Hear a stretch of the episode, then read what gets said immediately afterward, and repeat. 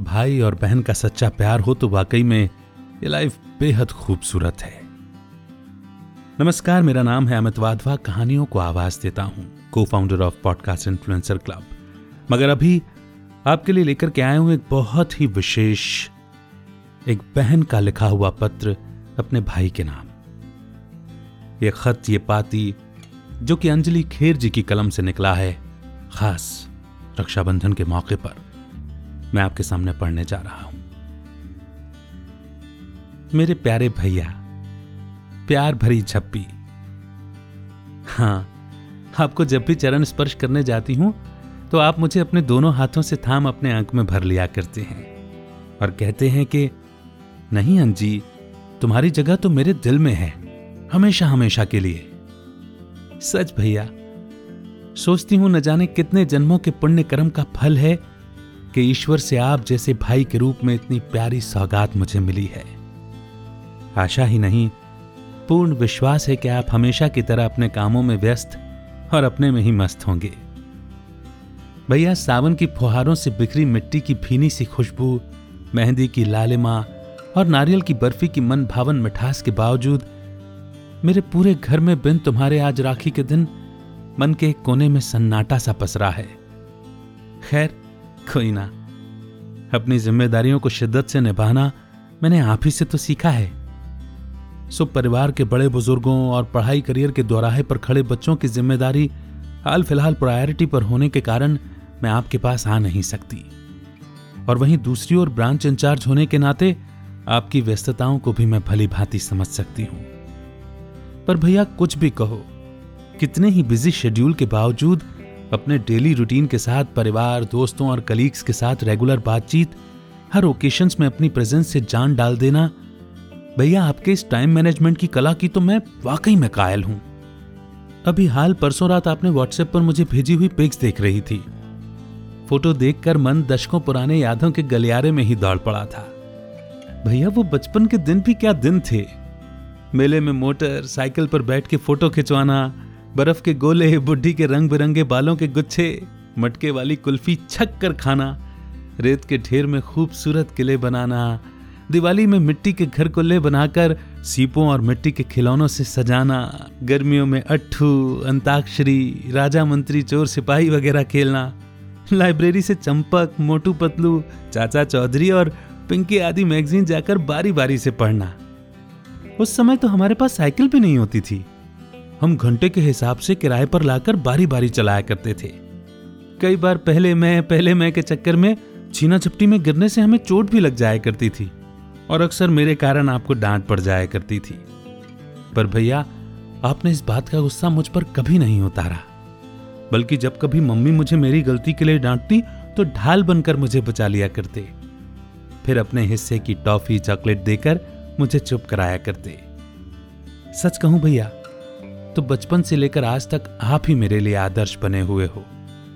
गर्मियों की छुट्टियों में भी सुबह चार बजे उठकर अंग्रेज़ी के वर्ड मीनिंग याद करना, अगली क्लास के मैथ्स नए सेशन के शुरू होने के पहले ही कंप्लीट कर लेना, कॉम्पिटिटिव एग्ज़ाम्स की तैयारी के लिए न जाने कहाँ कहाँ से बुक्स अरेंज करके पढ़ते ही रहना।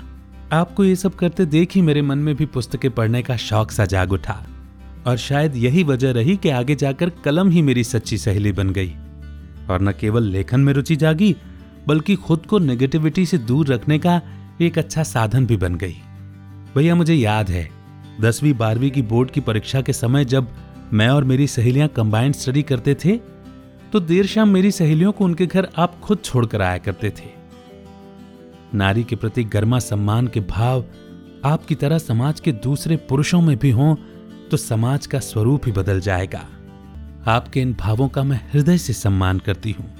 पिछले दिनों टोटल लॉकडाउन के समय जब आपने मुझे बताया कि इमरजेंसी सर्विस में आप डेली ऑफ़िस जाते थे और कोरोना प्रभावितों के परिजनों के लिए इमीडिएट क्लेम सेटलमेंट करने की कोशिश करते हो तो सच मेरा मन गर्व से भर उठा था।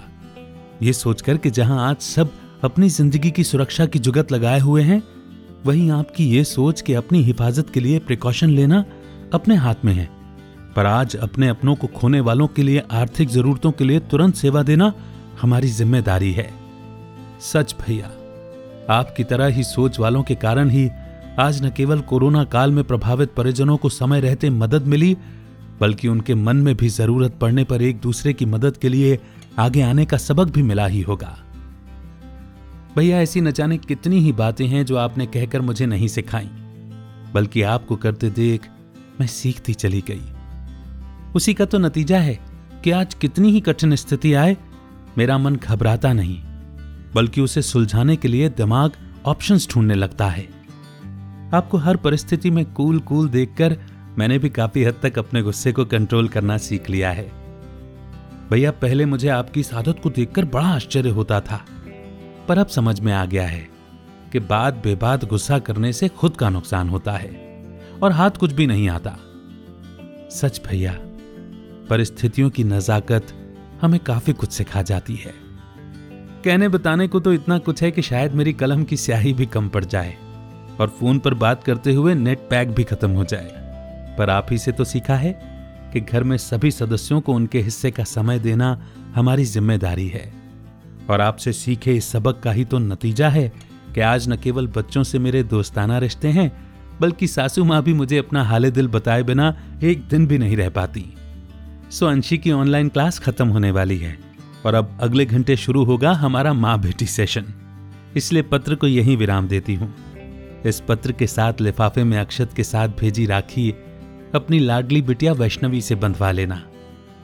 एक बार फिर आपको प्यार भरी झप्पी और फ़ोन पर बात के इंतज़ार के साथ आपकी बहना, Anjali.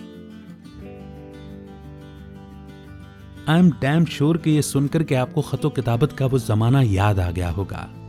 वो चिट्ठियाँ लिखना और चिट्ठी के ज़रिए हाले दिल पहुंचाना। लिखने में एक अलग ही भाव आ जाता है ना? वैसे मनोवैज्ञानिक कारण यह है कि आपका तन, मन दोनों इन्वॉल्व हो जाता है ना? तो पूरा वजूद उन शब्दों में निकल करके आ जाता है। वो भावनाएँ जो मन में उमड़ घुमड़ रही होती हैं, वो कागज़ पर उतर आती हैं। इस उम्मीद के साथ कि ये प्यार भरी बाती आपको ज़रूर पसंद आई होगी। और शायद इंस्पायर होकर के आप एक चिट्ठी लिख भी बैठे। मैं रक्षाबंधन की ढेर सारी शुभकामनाएँ आपको एक बार फिर से देता हूँ। अंजलि खेर जी का धन्यवाद करता हूँ कि लाइफ खूबसूरत है। मैं उनकी ये पाती लाइफ को और भी खूबसूरत महसूस कराने के लिए उन्होंने शामिल करवाई। और बहुत बहुत शुभकामनाएँ। थैंक यू सो मच बहुत जल्द फिर होगी मुलाकात। तब तक जरा मेरे साथ कहिए कि लाइफ खूबसूरत है। और हाँ टेलीग्राम ग्रुप पर ज़रूर जुड़िए ताकि सारे अपडेट्स आप तक पहुँचते रहें। Thank you so much Amit का नमस्कार। जय हिंद, जय भारत।